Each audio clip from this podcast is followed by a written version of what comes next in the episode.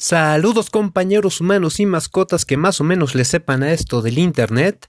Bienvenidos a mi primer podcast. Me llamo Jorge de la Vega, me dicen el George. Escritor, traductor, profesor, bloguero, conferencista, bibliófilo y la es extraordinario siempre y cuando me pongan a Shania Twain de música de fondo. Eh, hoy, hoy quiero hablarles de algo muy, muy, muy importante, una temática relevante para todos los escuchas en casa, en la chamba, en la escuela o el transporte, y es ah, mi taza de café. No precisamente su contenido, vaya, aunque dicen mis amigos que preparo un, café a toda madre.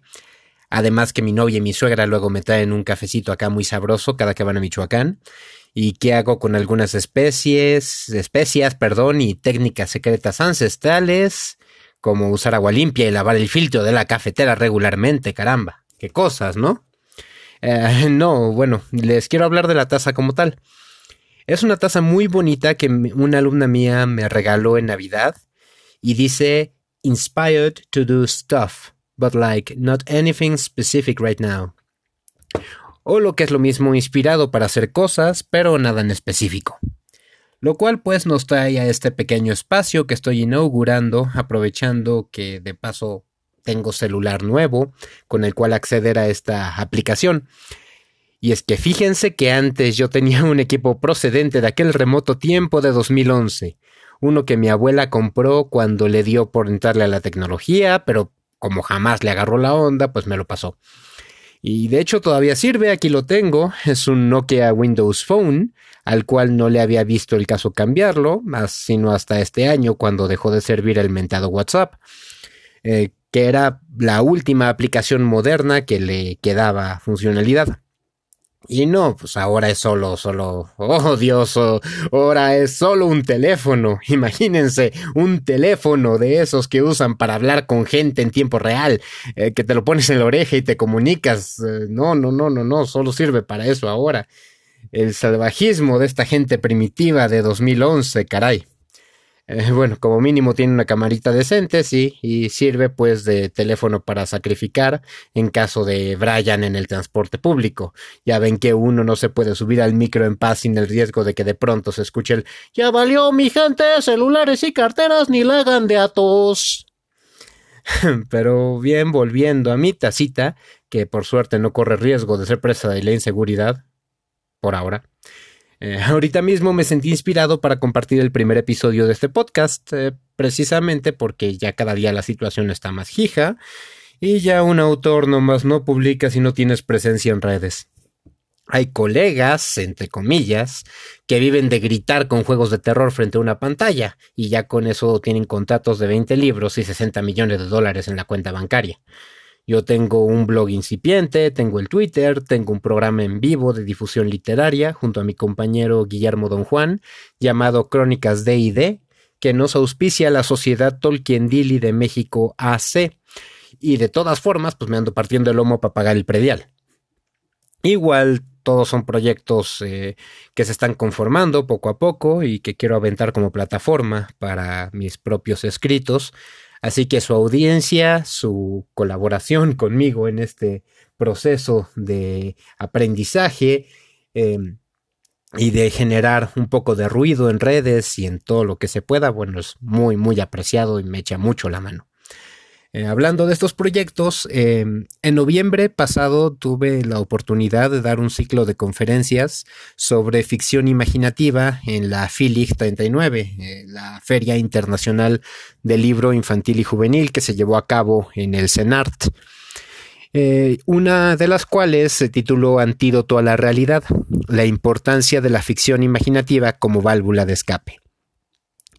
Este tema, como autor y lector asiduo de fantasía y ciencia, ficción, es muy importante para mí eh, a, modo personal, en especial debido tanto a la prevalencia que hay del realismo visceral en la narrativa latinoamericana, como por el triste desdén con el que los grandes académicos, estudiosos y laureados abordan todo tipo de ficción que no sea, eh, repito, realista.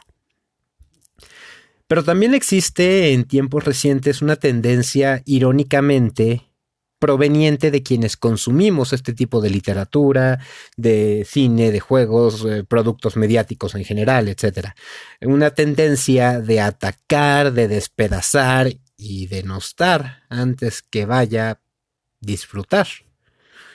En la conferencia que les acabo de mencionar utilicé una metáfora para explicar este fenómeno y vamos a hacer este ejercicio. Imaginemos que estamos a bordo de una gigantesca nave espacial. No piensen tanto en transbordadores de la NASA como en una nave acá verdaderamente grande tipo Star Wars o Star Trek. Y donde de repente algo sale mal. Los sistemas comienzan a fallar, todo se está incendiando, hay explosiones, heridos, muertos. Y a alguien al fin se le ocurre dar la orden ¡A las cápsulas de escape! Y ahí vamos todos en friega, no corro, no grito y no empujo como nos enseñaron en la primaria. Sin embargo, existe un grupo de pasajeros que dicen, no, pues, ¿para qué? Si seguro vamos a estar bien apretados, sin lugar para subir los pies, y va a hacer calor, y vamos a estar todos sudados, y va a apestar, va a parecer vagón del metro en hora pico, y yo ya tuve suficiente de Pantitlán, etcétera, etcétera. No, no, no, no, no, ¿para qué? Ah, pero no conformes con esto, eh, este grupo de pasajeros unilateralmente decide eyectar las cápsulas vacías. Porque vaya, si ellos no van a pasarla bien en ellas, mejor que nadie se suba. Y al fin y al cabo, ahora tienen algo nuevo para quejarse, el mentado calor que hace dentro de una nave que, caramba, se está incendiando. Eso, tristemente, es algo que se ha hecho cada vez más común dentro del mundo geek, o friki, o nerd, o como le quieran llamar. Gente que ya no busca cosas nuevas que disfrutar, sino cosas nuevas que despedazar. Y digo, está bien ser crítico, está bien que no todo tiene que gustarte y que hay cosas que verdaderamente son indefendibles. Hay películas, libros y juegos y series que no hay ni cómo salvar, claro. Pero el hecho va un poquito más allá de la calidad del producto mediático en sí. Porque ya no solo es eh, Marvel es mejor que DC o el viejo Star Wars es mejor que el nuevo Star Wars, sino todos los que piensen diferentes a mí son idiotas. Y si no compartes mi opinión, entonces no eres un fan verdadero de, de tal o cual franquicia o producto. Yo soy fan desde hace miles de millones de años. Soy fan desde antes de que existiera la franquicia. Y tú, tú, tú, mequetrefe, solo te quedas con lo nuevo. Etcétera, etcétera, etcétera. Ya saben. A todos nos ha pasado esto. Y todos hemos tenido que convivir con gente así. Y siempre, sí, siempre han existido comportamientos así en los fandoms, va. Pero ahí va la pregunta. ¿No sienten que de un tiempo para acá ya las opiniones no van rumbo al consenso, al debate amigable, a llevarte bien con tus compas y platicar acá a gusto sobre qué te gusta y qué no, sino pues a atacar e insultar? Me acuerdo, en mis tiempos íbamos a, casa de un amigo y nos poníamos este, a tomar con, eh, con una chela y a platicar acerca de tal o cual anime, por ejemplo, ¿no? Que nos gustaba y a mí no me gusta, a ti si te gusta, bueno, pero siempre estaba esa parte, ¿no? Del respeto a, lo diferente, a la diversidad que, que hay en, en, cualquier fandom. Y bueno, ahora ya todo es eh, atacar o insultar, pero ya a, manera personal. Y bueno, ustedes en el público van a decir, nah, este güey no aguanta vara. Pero palabra, palabra del osito bimbo que la carrilla no es lengua extranjera para mí, mijos. La cosa es que ahora ya es personal, como les digo, y con ello se va todo lo ameno que tuvieran estas discusiones donde te sentabas con los amigos a comentar algunas cosas o a recomendar algunas otras. Eh, mi profe de Cultura Científica y Humanística 3, le mando un saludo, lo llamaría que parte de la condición humana y que es algo natural, ¿no? Esta parte de la mezquindad, esta parte de fregar al prójimo. Pero no deja de ser triste que aquello que tú o que yo vemos como un refugio, una, volviendo a la metáfora, cápsula de escape frente a esta realidad que se incendia, y el inicio de 2020 nos lo puso muy literal esto de los incendios, eh, se ha despedazado por el simple hecho de ser algo que trae felicidad, que, que, te hace feliz, que te hace sentir a gusto, que te da un poco de confort. un poco de, de, olvido, de sosiego frente a todos los problemas que nos tiene el mundo real día con día. Ya no, uno no puede prender la tele sin ver el noticiero, no se puede uno meter al inventado Twitter sin estar viendo cómo todos los, los hashtags eh, políticos o toda la gente peleándose, todos insultándose, todos echándose eh, estiércol en la cara, bueno, digital, etcétera, etcétera. Es ya una cosa triste y bueno, tienes tú tus libros, tus películas, tus juegos, tus series, eh, todo esto que dices, bueno, aquí me puedo yo refugiar un poquito mientras pasa la tormenta. Pero ahora ya, que si no lees los mismos libros que yo, eres un inculto que si no te gustan las mismas películas que a mí, no sabes de cine. Que si juegas tal o tal juego, eh, eh, eh, eres un noob. Bla, bla, bla, bla, bla, bla, bla, bla, bla, bla. Y nace toda una contracultura del hate, del odio, ¿no? O sea, de, ser hater, de que es más cool, más chévere. Ya estoy demostrando la edad con estas expresiones, ¿verdad? es ser un hater o atacar o de denostar, todo esto es más divertido que el producto en sí. Y no, mejor dicho, no solamente nace la contracultura, sino que se normaliza. Y el disfrutar de algo, disfrutar de lo que sea, se vuelve ya una cosa penosa. Una cosa que haces a escondidas. Eh, no sea que tus congéneres se den cuenta que hay algo que te gusta y te lo hagan pedazos. Yo les puedo decir, y algunos van a decir, no, es que es un, eso es un este placer culposo o lo que sea, ¿no? Bueno, yo les puedo decir y se los platico ahorita desde el primer episodio, a mí me gustó y, y de verdad siento gran apego emocional por esta serie que muchos consideran basura de Sword Art, eh, Sword Art Online, por ejemplo. A mí me gustó y leí las novelas y me gustaron. Y sí, hay cosas buenas, hay cosas que tampoco, que yo también le critico, lo que sea, pero es algo que disfruto y es algo que me gustó y es algo de lo que no me avergüenzo, principalmente porque pues, repito, me produce sosiego frente al montononal de problemas que la vida real nos avienta día con día. Y antes, bueno, en otros tiempos, eh, este tipo de comportamiento, este tipo de, de burla, provenía de la gente, entre comillas, llamada normal, ¿no? Los normis, eh, que tampoco es una nomenclatura que me agrade mucho, la verdad. Cada quien es libre de que le guste lo que le gusta, punto. Y te decían, no, pues que los chavos populares de la secu no supieran que te gustaba Pokémon, te iban a hacer carrilla, ¿no? O que los rudos acá, los metaleros, los machotes, no supieran que escuchabas a David Bowie en lugar de Metallica. Yo siempre he escuchado a David Bowie, siempre he escuchado a Bruce Springsteen, siempre he escuchado eh, música acá que se consideraba dinosauria desde que yo, o sea, desde cuando yo era joven ya era dinosauria esa, esa música y de todos modos la sigo escuchando y sigo sintiéndome completamente orgulloso de ello. También me gusta Metallica, algunas cosas, algunas no. Me gustan muchas otras bandas de metal, estoy divagando, lo sé, tengo demasiada cafeína en mi sistema, prosigo. Eh, pero ahora, bueno, todo este odio o estas ganas de fregar proviene de los mismos compas con los que supuestamente compartes aficiones, los que crecieron contigo disfrutando de las mismas cosas. Y pues, vaya, no nos queda sino levantar la bandera negra de luto por lo que se consideraba antes la solidaridad entre frikis, ¿no? Usando la terminología. Ay, ay, ay, pero bueno, cosas tristes, cosas tristes. Y pues al final ni les he dicho de qué va este, este podcast, ¿verdad? bueno, vaya, lo he dicho con, con, con, con, esta plática, lo he demostrado. Eh, la cosa va así, más o menos, eh, algunos pensamientos, análisis, musitaciones, etcétera. Eh, cosirijillas fantásticas, fantasiosas y temas que me gustan y que espero a ustedes también les gusten y que podamos abrir un espacio donde haya eh, donde haya menos tu mamá, baboso, tu mamá y más. Oye, recomiéndame un libro chido, un programa chido, una película chida. Sigo usando terminologías que demuestran la edad, lo sé, lo sé. Eh, y es cosa que también vamos a hacer, eh, pues cada semana quiero recomendar por lo menos un libro en especial. Eh, ese es mi, rollo principal, eh, la literatura, la, difusión literaria. También quiero hablar de películas, de videojuegos, de series, de mi perrita Sherzada, que ahorita está dormida.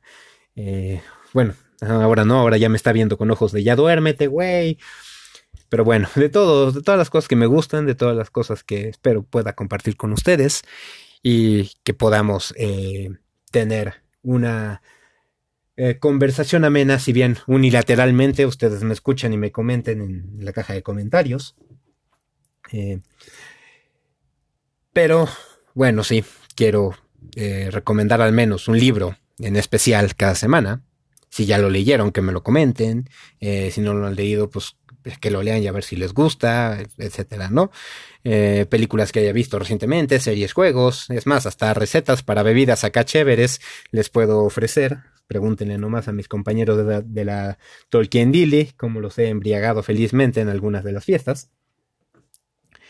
Eh, bueno, vamos a reparar esta nave espacial de la que les hablaba o al menos vamos a hacer más ameno el tiempo que pasemos montados en esta cápsula de escape, eh, apretados como vagón de Panticlán a las 6 de la mañana. Las cosas que nos gustan, al fin y al cabo, existen no solo para proveer refugio, sino catarsis, que nos permita sacar eso que nos estresa, que nos duele, y que tengamos más energía social y mental para ocupar en, va de nuevo, en disfrutar.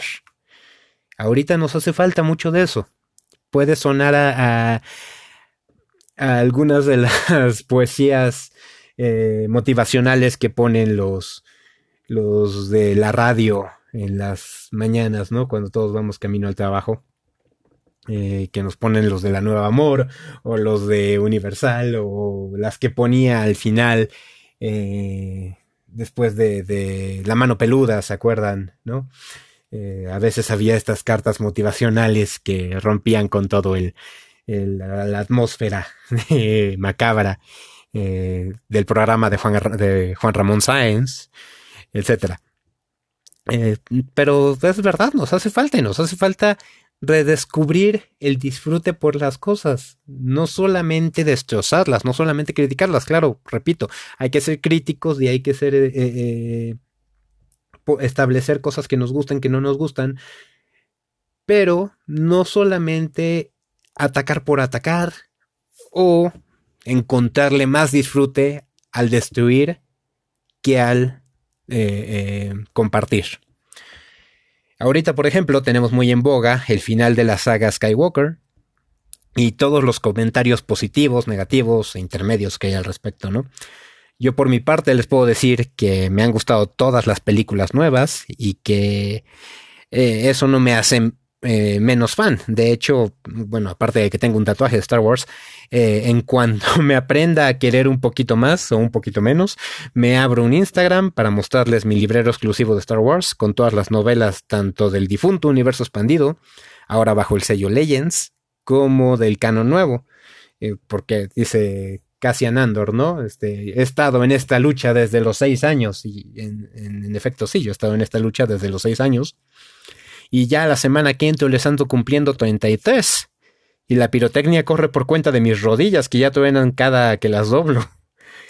Eh, sí hay películas que disfruto más que otras, tanto Rogue One como Solo, en especial Solo, me han gustado más que, las que los tres nuevos episodios. Eh, pero como en todo hay cosas chidas, cosas que no tanto, y al final el punto es disfrutarlas. Prometo, prometo que no estoy ebrio, que no estoy en, la etapa de amor y paz eh, por la que pasan la mayoría de los ebrios cuando comienza eh, la chesta, aunque pues, ya me viene haciendo falta, así que inviten.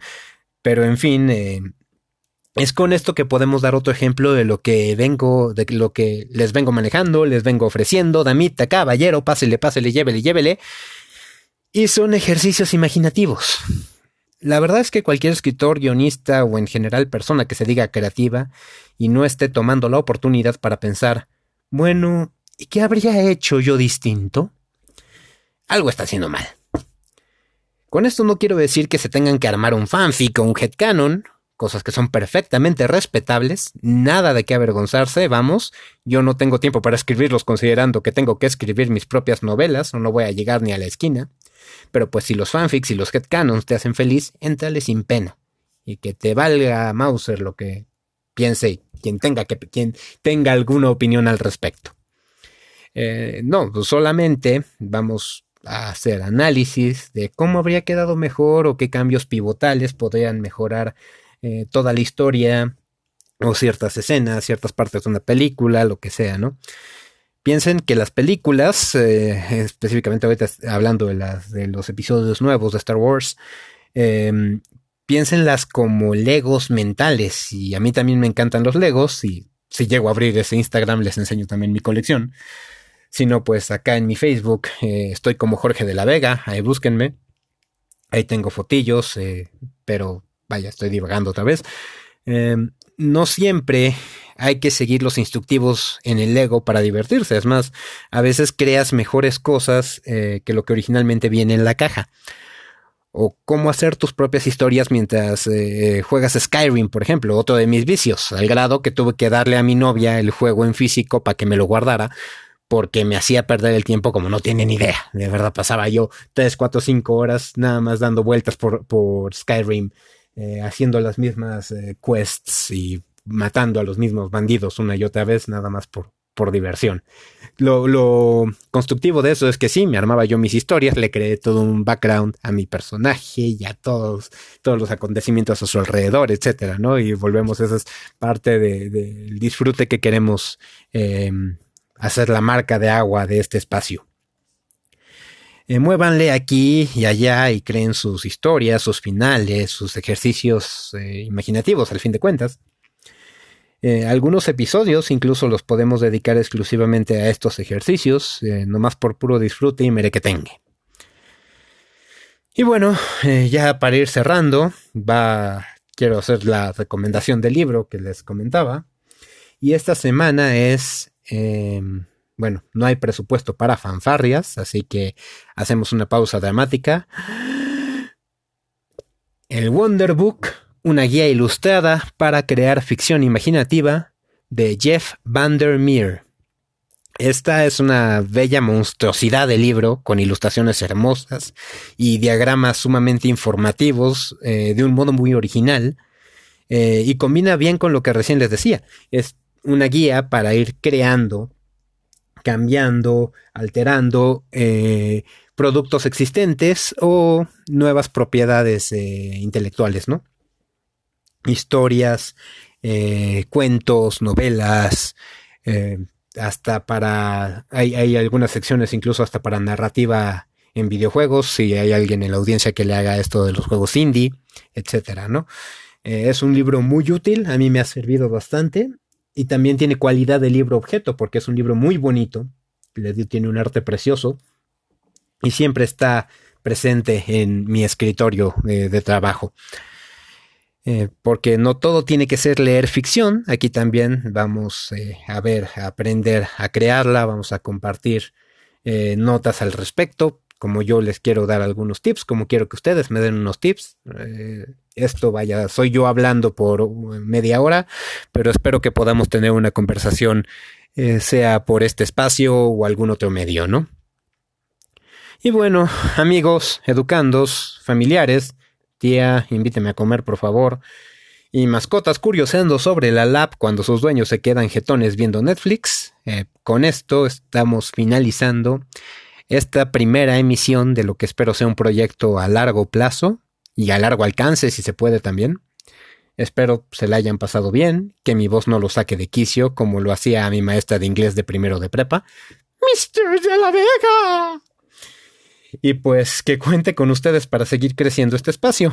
Por favor, eh, síganme en Twitter y Facebook como arroba Darth Lobito, Darth D-A-R-T-H como en Darth Vader, Lobito como lobo chiquito con la letra U al final, Lobito U, Sí, yo sé que necesito un mejor handler, pero pues ha sido mi nick en línea por muchos años y no pienso cambiarlo ahora. También busquen mi blog en WordPress, eh, también llamado Échale Dragones, para no confundirnos y porque soy bien original. Y les cuento que cada lunes y miércoles hay entradas nuevas en el blog, Eh, el blog está más dedicado específicamente a la difusión de literatura. Mientras que cada viernes tendremos un podcast nuevo, excepto cuando toque el programa que les mencioné al inicio, Crónicas de ID, el cual pueden ver en vivo el último viernes de cada mes a las 8 de la noche en la página de Facebook de la Sociedad Tolkiendili de México AC. Estaremos estrenando la segunda temporada el viernes 31. La primera ya está disponible en el canal de YouTube también de la Sociedad Tolkiendili, para que se suscriban eh, para más recomendaciones y análisis literario. Ya saben, eh, compartan, comenten, toda esa faramaya que se pide usualmente para dar publicidad a estos pequeños espacios creativos eh, de los de la gente que nos decimos creativas e intentamos hacer cosas nuevas y nuevos proyectos para, para el disfrute de todos, ¿no? ahora sí, podéis ir en paz el aullido de hoy ha terminado. Y pues, como a todo en la vida, échenle dragones, mijos, échenle dragones.